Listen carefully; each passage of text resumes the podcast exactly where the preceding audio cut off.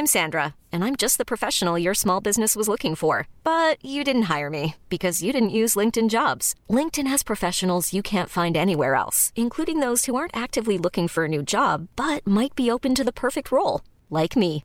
In a given month, over 70% of LinkedIn users don't visit other leading job sites. So if you're not looking on LinkedIn, you'll miss out on great candidates like Sandra. Start hiring professionals like a professional. Post your free job on linkedin.com/achieve today.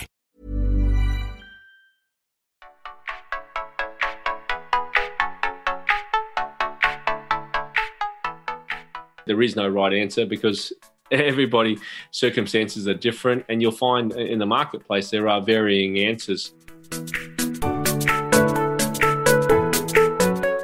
This is the Think Big Property podcast, where Nyang earns millions from property development, and Tyrone, that's me, has millions of questions. In this episode, we're going to be talking about money rules, the rules you should have when it comes to ensuring that you are investing your money wisely. We talk about the difference between good debt and bad debt, what your worst case scenario should be going into any deal, and much, much more.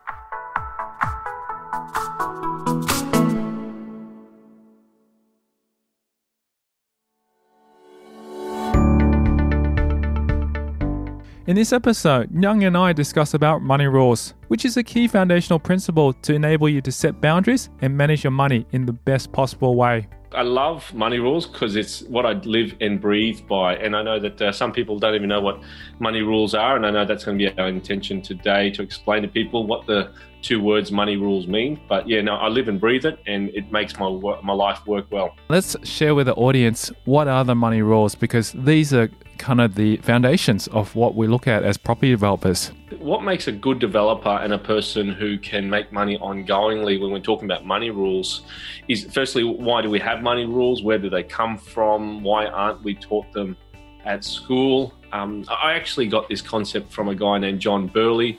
Um, John Burley is an educator from America. He came, I think, in the late 90s and early 2000s with Robert Kiyosaki, with the, the Powwow guys. And um, he, he, brought this concept up. He's got some really good frameworks. Um, I don't know what he's up to now, but he's got a little, really, really good frameworks on how to think about money and how to think about how that integrates into property. So, um, oftentimes, you know, if we're playing a sport, whether it's tennis, soccer, football, that this particular weekend, there's a lot of football on.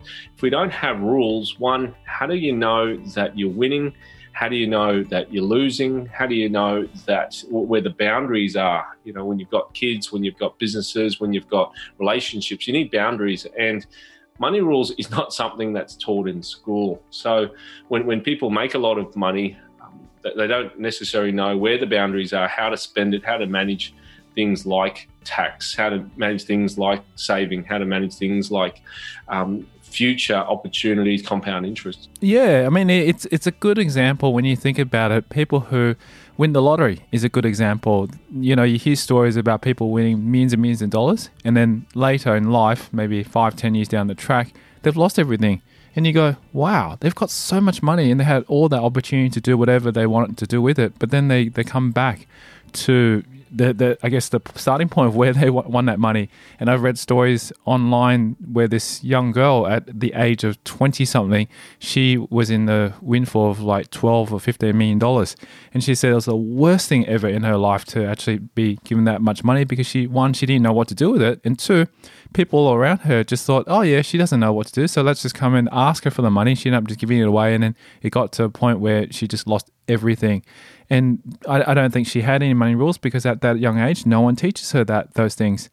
So it's it's actually really really important to look at it because just as you said, in life, not just for money, but in relationships, in work, in whatever you do, there are actually boundaries and rules that are involved. And I think this is really really important. Why we should be talking about it today, and you know, just really really helps us. Another great example is um, fast cars and I, I, know how much you love your cars young maybe you want to share with us the example of why money having money rules or money management is so important just like a fast car. Creating wealth and i know that this podcast is primarily about property investing and property development and creating wealth. I think it's, it's very important that we talk about money rules because um, I can teach people how to make money. It's actually not difficult. You know, going from 50 grand, 100 grand, 500 grand. If you think about that, it, it like a vehicle or a car, you're going faster and faster and faster. And essentially, uh, like a motorbike, you know, I, I, often see the motorbikes on the road, um, and motorbikes with the power to weight ratio, which means that they have uh, they're very very light and they've got a fair bit of power on them. They can go very very fast. But the motorbike is one of the most dangerous vehicles on the road. I love I'd love to have a motorbike. I've actually got a helmet. I bought. I've got a license. But the fear of dying um, is the reality check of why um, I don't have a motorbike. And I agree that my wife wouldn't approve it either, because obviously we don't want to put ourselves at risk. Not to say that I'm negative on motorbikes, it's just a risk I'm not willing to take. But my point is that property, wealth creation, we have leverage and we go faster, we can go faster and faster. And if you don't do it right, you can uh, essentially hurt yourself by going bankruptcy, uh, going bankrupt, or, or, losing money. And um, yeah, that, that's why uh, I believe in, in money rules is looking at what are money rules, how should you set them up, what are the sub, couple of considerations, um, because it is such a big topic. And, and where I've gone to learn from that is I've studied very, very wealthy people.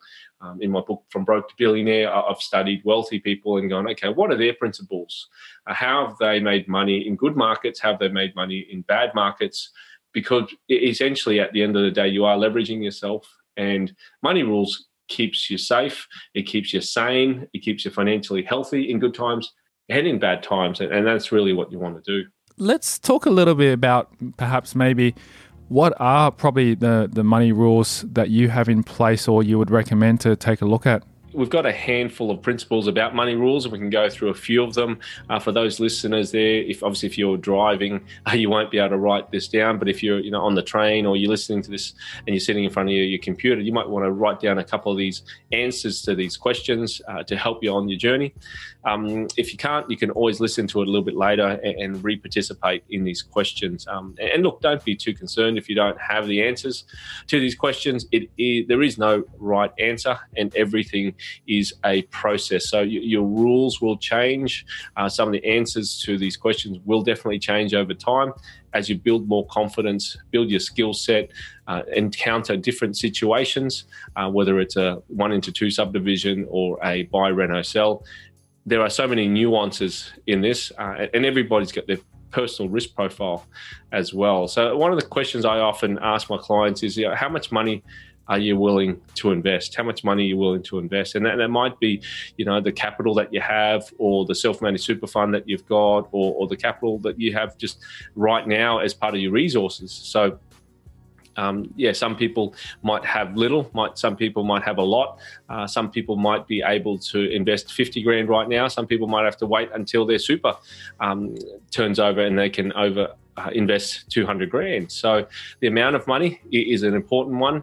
And, and, then this next question is how much time? You know, how much time are you willing to invest? Some people want to quit their job straight away, but they're too time poor. They might be a dentist, doctor, or they work uh, and have to travel two hours each way, um, and they cannot just invest any time whatsoever. They've got busy lifestyles, look after the kids as well. So I think it's just also a reality check, looking at uh, how much time you're willing to invest. And then people often ask me how, what is a good amount of time? What is enough? And, and I say to people, look, when I started, I was doing probably, you know, one Saturday a week.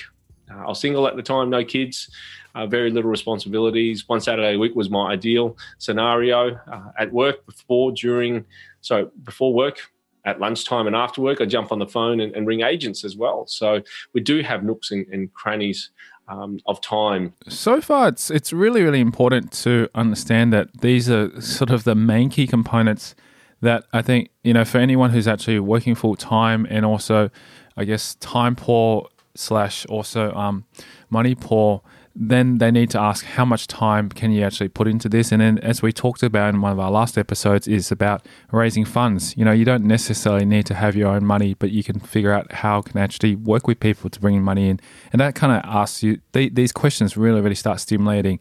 So i think we're on a really really good track here. And that's the thing it's just a start just to not stop you but get some facts, right? Like how much money you're willing to invest. That's just a start. If you're saying, look, I've got no money and I need to find investors, okay, cool. That's where you're at. And then your education and your journey will basically go from there. And, time, you know, if you don't have a lot of time, you need to find ways to, to leverage time because uh, that's where I started. I was working a full time job for first three years before, you know, I, I was able to quit my job, but I used my time wisely. Oftentimes, we lose a lot of time wasting our time doing things that are frivolous, or you can do things more efficiently. You know, I remember every time I jumped in the car, one of my principles was when I jump in the car, I need to get on the phone and, and ring somebody uh, and use that travel time or commuting time the best possible um, outcome. You know, so uh, the other question we we have, or I like to think about, is what's the minimum return on investment? Right? What's the minimum return on investment? If you're throwing money in the bank and it's just general bank interest, we're talking 2% per annum or, or less, which is very, very low. Um, and, and, I think we've talked about the last podcast. If you've got a million bucks at 2%, that's barely 20 grand a year and that's less than two grand a month. And that money, you know, in, in my personal circumstance, I, I can make money work very, very, very hard. We're talking minimum 20, 50, maybe even 100% cash on cash return but that comes with skill and experience as well. So with people I know who are investing potentially with you there, Tyrone, you, know, you offer an interest rate, and it's a balance between return on investment as well as return of investment uh, and time frame and risks and things like that. Right? It's really really interesting that we look at it that way because I guess it depends on who or your mindset as well to what you think you could actually do as well and depends on your risk profile because as you said it's a skill that you've got to develop and when you're first starting off uh, everyone you know has the dream to getting like 100% return 200% return but what are the risks involved in being able to achieve that kind of return and also how to structure that safely so that you do get that kind of return because it's it's definitely possible there's so many deals out there that I've seen and I'm pretty sure you've seen as well too that offer those kind of high returns but how much time how much money and how much skill will you need to actually put into it to structure these deals to get that kind of return. And that's why I love development because it allows you to leverage instead of doing just a one into two, you could do a one into 10, one into 30. But it takes organic growth and it takes that skill and experience. I'm very much a active investor in, in terms of I'm not necessarily on the tools, painting or um, gurning the, the ground or the concrete. And when I mean active, as in I'm very much uh, aggressive in my strategies. I want the best return possible in the shortest period of time because it not only protects me, protects my investors and secures the exit paying the banks back as well. So return on investment is very much uh, something that you need to consider and look at okay what are the parameters of the deal not just the return on the investment but also the return of the investment uh, and exit strategies because because oftentimes people can paint a very very glossy or beautiful photo sexy photo of what picture of, of what is possible but it's part of your understanding of the deal and uh, assessment of the deal and execution of the deal in the current market as well. I totally agree. So let's take a look at other types of deals. So I, I know a lot of people when they start out, uh, and it's a great place to start is, is doing renos growing up, I was involved quite a lot heavily with my father's properties that um, he was renovating. He'd always get me to do hands-on, and this is the difference: is being a property developer doesn't necessarily mean that you hands-on the tools as you mentioned, which is getting the paintbrush and painting the walls, drilling holes in the walls, putting stuff up there. I have learned at a very young age not to necessarily want to do that again. Good on you. It's quite quite labor intensive. I used to have to lift yeah. up all the soil from the front that the the, the guys oh, would right. deliver and put it into the gardens, and oh my yes. gosh. those yes, days. Yes. I was much younger. Luckily, that was when I was a teenager and doing that, and I had a lot more energy. Yes. But yes. now at my age, not saying that I'm Your too age, old. What? what? You're 25, aren't you? you barely started shaving, mate. What are you talking about? Come on. Yeah, that's that's the Asian gene in us. yeah, that's right. That's right. Um, I, I don't see myself picking up those kind of tools, and I think what I've learned is with property development, it's a, it's a skill to be able to put all these things together, working with trades, working with project managers, putting together the finance. It's it's actually something that is very very important to be able to understand how that all works and fits together. So, I mean, coming back to what I was saying, renos and, and, and that, those kind of cosmetic things, it's basically just a little quick makeover inside from what what I've, I've done in the past as well. It's you're not literally, literally structuring or moving rooms or creating new rooms inside a place. You're basically just doing a makeover of a, a You could either be painting the walls, you might, you know, pull out some of the kitchen cupboards and replace them with new cupboards if they're worn, new handles. Those like very, very little minor things which won't cost too much and won't cost too much time and hopefully it will increase the value of your property in a very, very, very short space of time. And on top of that, when when buyers come through, like potentially owner occupiers, it has a, a, better, stronger appeal because they're wanting to move into something that's already been done already for them. All they have to do is move in, put the furniture, and start living, rather than have to spend their own time and effort to actually renovate themselves. And that can add quite a quite a substantial value if done correctly as well too. And look, that that's this question here what kind of deals are you comfortable doing as part of the money rules? It's just a bit of self-awareness of what you're up to what your skill set that you have. Uh, we've got clients who do renos full time and what i mean by that is they might turn over you know five eight properties a year buy reno sell or buy under market value do a cosmetic or a structural reno on it and flip it and make 50 80 100 grand. Um, and a good start with cosmetic renos or structural renos if you're doing that it's a very very good platform to get into small developments. So you might do a one into two where you might the house might be on a corner, keep the house, subdivide the back block off, and, and renovate the house, and, and you know keep, get what you call a free block of land. So my point is that these questions are just about uh, awareness. Um, some people like um, more uh, complicated deals like uh, strata titling, bigger subdivisions, commercial property, uh, lifting houses, um, structural renovations. There's so many different types of deals, and we're not going to go into it. But over the next course of the next few weeks and months of the podcast, we'll look at different strategies and reveal the strengths and weaknesses of each because every one of them has a different uh, opportunities depending on the resources that you have the energy that you have and you know, the skill sets and passions as well because i know love some people they love the, the renovation concept of making things look pretty right? Whereas some of my other clients, their creativity comes in a 20 ton excavator, which comes in and just knocks it down, and they've got two rectangles. Yeah. So, uh, and I don't exaggerate, but that that's people have different forms of creativity and depends on what you're looking for. Are you looking for a creative outlet? And or are you just looking to make uh, money through property? So it's a balance of both and i have a creative outlet as well. It's probably more squeezing the most out of a smaller block of land get the most bang for buck but at the same time having a product that the market really wants as well.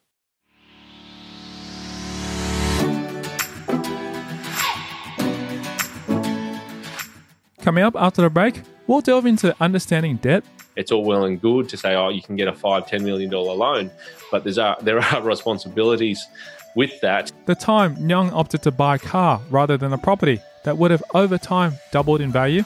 My first Mercedes that I bought, um, I bought it on debt, and it was very, very challenging because um, my point is that it depreciated in value, and then the debt or what I owed on it was more than what it was worth. The worst case scenario for Nyang? So, the worst case scenario needs to be at least the investors get their money back, the interest paid, the bank paid back, and you breaking even. That's next, and you're listening to the Think Big Property Podcast.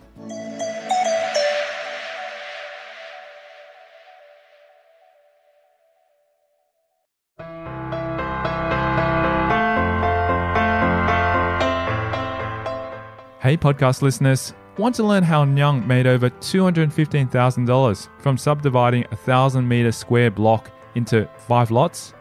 Many told him there were no good deals left in this suburb, but $215,000 profit in 12 months proved them wrong. When you head over to thinkbigproperty.com and subscribe, you'll get access to the video that shows you where to find them, how to get them approved, and how to profit from them in even overpriced suburbs. This video shows you everything. Simply visit thinkbigproperty.com to watch the video.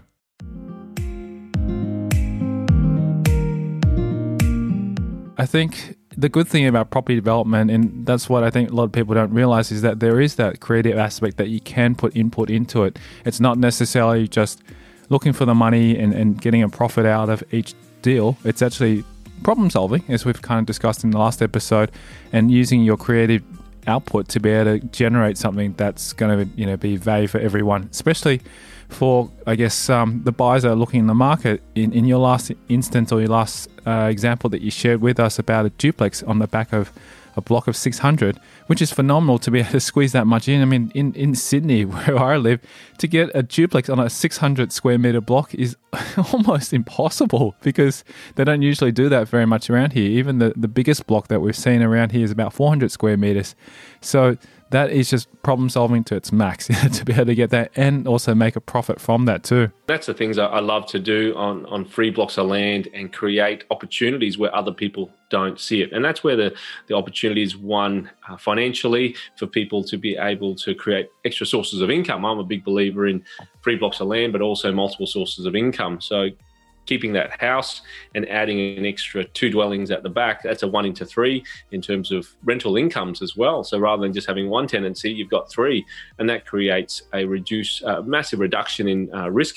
Because if, let's say, from a rental point of view, if one of the tenants move out, then I've still got two rents coming in. And that's a big part of what I learned, you know, pre GFC and post GFC as well as multiple sources of income is, is very, very powerful. And it's important when you're doing deals and growing because the next question we're talking about is is debt and then how much you're okay with. And it's all well and good to say, oh, you can get a five, ten million dollar loan, but there's a, there are responsibilities with that. And and I think that's one thing that people need to get clear on is how much debt are you okay with? How much debt are you comfortably handling and not just getting the loan, but making the repayments on a weekly, monthly basis? Um, I remember one stage during the GFC um, or pre GFC, I had uh, some house and land packages or properties that were, we've actually built, and the repayments cumulatively amongst a handful of properties there was about 20 grand a month.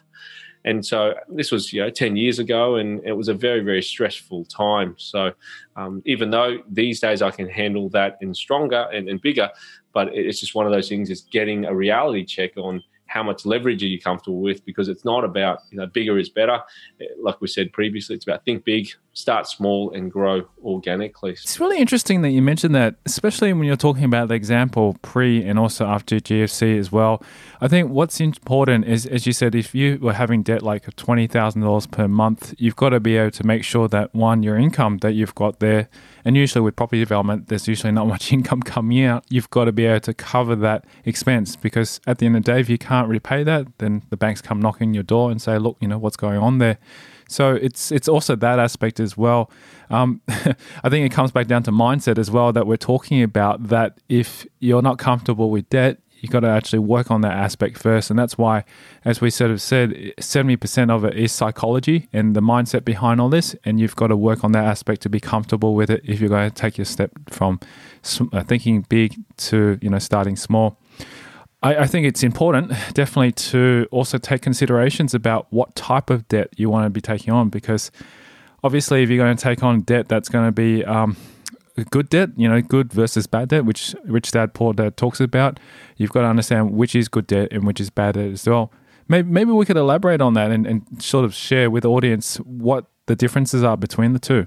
Essentially, at the end of the day, debt is debt. You owe people money. You know, if you're buying a car and you're using debt to pay for it, you're borrowing money and you're going to pay interest plus the money back uh, versus let's say buying a property investment property that's positively geared or even negatively geared so i suppose the principles that robert kiyosaki talks about in terms of good debt and bad debt is bad debt that debt that's costing you money versus good debt that's making you money. So if you've got a property that is making you positive cash flow or it's a development that you're able to capitalize, sell the land down or sell the townhouses down and make profit from it, you're using that debt to your advantage. So versus buying a big fat TV or a boat with debt, uh, I bought cars in the past. I remember my first Mercedes that I bought.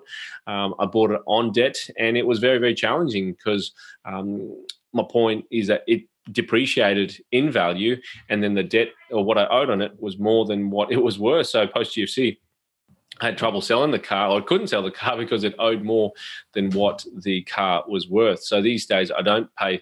Uh, so I pay cash for cars and boats and things like that because we're able to. But sometimes when you're young, and I wouldn't say uh, stupid, but maybe a bit more aggressive, or you just want instant gratification, that you, you do that. And, and so you know, I know you can potentially uh, use that as a tax deduction in some circumstances.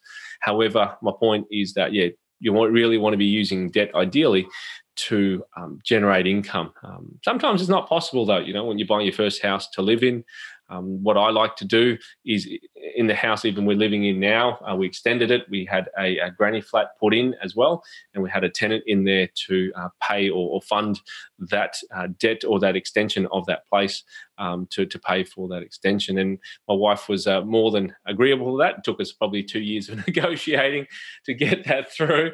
But uh, the tenant was there for, for four years, and yeah, it was really, really good uh, during that time. And so he's moved out, and, and now we've taken that space back. But coming back to, to the question is, yeah, using debt to grow income versus um, using debt on depreciable items which don't generate you any money. Thinking about this further, we all should be asking ourselves what's the worst case scenario that you'd be willing to take? So I think the next question we've got here is what's the worst case scenario that you'd be willing to take? With the finance market the way it is, deals generally taking longer because people are taking longer to get the finance approved. Um, doesn't mean that people aren't keen to buy necessarily. It depends on the marketplace, of course, but people need more time to be able to get finance approved, and you need to factor that in. So, the worst case scenario needs to be at least the investors get their money back, the interest paid, the bank paid back, and you breaking even. So, I really don't even like to consider that. I remember when I started that, that's the worst case scenario, everybody breaking even. But these days I really want uh, focus on my deals. Worst case scenario, I'm making at least 10, 15% profit, even in a potential GFC scenario, right? Because you, really don't want to be practicing these things. I know when people start out, they go, oh, I just want the experience. I want to build some houses to learn what it feels like. Well, I get it, and I've been there as well. I've built a lot of houses as a developer. Um, and, and, it's good, good for your ego. You know, you build some stuff, it looks pretty, it looks big, you can show it off to your friends, excuse me, at the barbecue oh, this is my new house that I'm building. Oh, you're living in it? No, no, it's just an investment property. So, because it uh, in some ways inflates your ego and shows how much money you have or don't have. Um, but worst case scenario needs to be, yeah, really worst case breaking even. But I've set my changed my benchmarks to at least making 10% uh, profit on my deals. In a worst case, the world falls over uh, type scenario. That's a really good, important point I think you've raised there because if you actually went through and did the whole exercise, and developments can take anywhere between 12 to 18 to 24 months, and at the end of that development, and you come back and say break even, you've wasted pretty much 18, 24 months of your life putting together a deal that is not profitable. And I, I don't think I'd be happy with myself to do that because the, the thing is, is that you've also got lost opportunity too when you could actually just purchase a property that it could be a buy and hold and would have got maybe even a 5% return. So I think, as you said, you know, minimum should be at least 10 to 15%, which is, I think, a great result to start off with a worst case. Then when you're going for the best case scenario, you obviously be looking at anything between 25 to 40 to 50%. If you can get more, that's even better. You know, that'd be the cream on top. So there's got to be some, I guess, a point where you just got to ask yourself, is it really, really worth doing it? If it isn't, that's a good money rule to have in place and move on to the next one because otherwise it's too easy to see all the shiny objects and go, okay, that deal looks amazing, but is it actually going to return the, the kind of return that I'm looking for? And I think what we've covered on this aspect, this worst case scenario, is so, so important. If we're going to delve into it a little bit more and coming back to even the minimum return on investment, oftentimes people confuse the minimum return on investment to what I call like an absolute value. And this is kind of showing my um, maths uh, wording or terminology. I'm doing a bit of tutoring for my daughter at the moment. And, for those of you who may not understand the word absolute value, in short, it's like a versus rather than a percentage, it's it's an amount. So people's oftentimes one of the mistakes that they'll they'll make is they'll look at, oh, I'm doing a deal and it'll make 50 grand and they're earning 100 grand at their job. Great, I buy, rent, I sell this property and I'll make 50 grand or I'll subdivide this, I'll make 50 grand and it's six months wages that I'm doing part time. Really happy with it. But here's the thing: is you really got to compare it to the amount of risk that you're taking on as well. It might if it's taking you you know 800 grand to make that 50 grand uh, return that that's a fair amount of risk so i think you know maybe down the track we'll talk about in our uh, podcast you know weighing risk assessing risk why making 50 grand on a deal just may not be enough depending on how big the deal is how long it takes what kind of risk factors are involved and that's the interesting part that what you've kind of raised is that say for example on average properties across say queensland and so forth could be around about say 500 600000 at least. And because of that, if you make 50,000 on that, that's only like a 10% return. So you've got to actually, as you said, weigh up the risks on how much you're willing to put into the property, but also too at the same time how much you're going to return back on the property as well too. And that's that's really really important, which I think we definitely should be covering in a future topic too. And I know for some of these questions, you might think, well, what is the right answer? I'm sorry, but yeah, there is no right answer because everybody circumstances are different and you'll find in the marketplace there are varying answers. You know, if you put your money into a real estate investment trust right the return might be 4% it might be 6% and that might be a top return uh, of a secured commercial building. In this instance every deal is different cosmetic renos, the rules are different. Structural renos, the rules are different. Um, small subdivisions, large subdivisions, each of those has its different nuances and boundaries and um, variations on return on investment. So it is a journey, and, I think you know, if people are going to do this and they're going to get joint venture partners, that they the other tip I'm going to put in there is definitely get written agreements, whether you're doing unit trusts or joint ventures or profit shares or first mortgages, is that, yeah, make sure you get written agreements. Um, I really suggest that people get a good team um, and, and start to investigate what, what kind of um, strategies and opportunities that their consultants are really involved in. You know, if you're using a finance broker or a solicitor or accountant, you really want them to be active in property as well, uh, simply because it one they're very um, familiar with it. It's fresh for them. They can access the documents straight away, but also they can, uh, their experience is not just superficial. Uh, their money's on the line. They're dealing with problems like tenancies, breaking their agreements, or land tax problems, or joint ventures going wrong, or interest rates going up. So they're very, very sensitive to it, and they're able to uh, help you on your journeys.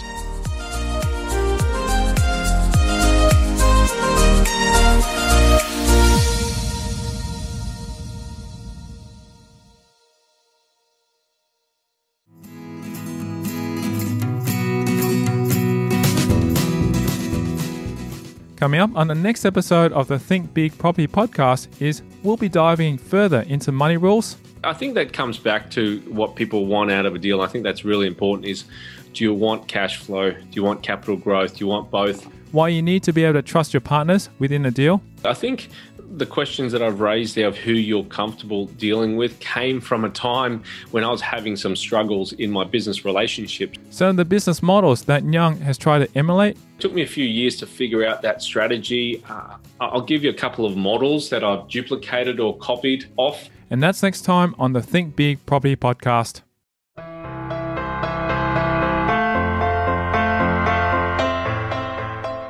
Hey, before you go, want to learn how Nyang made over $215,000 from subdividing a 1,000 square meter block into five lots? Many told him there were no good deals left in this suburb, but $215,000 profit in 12 months proved them wrong. When you head over to thinkbigproperty.com and subscribe, you'll get access to the video that shows you where to find them, how to get them approved, and how to profit from them in even overpriced suburbs. This video shows you everything. Simply visit thinkbigproperty.com to watch it now.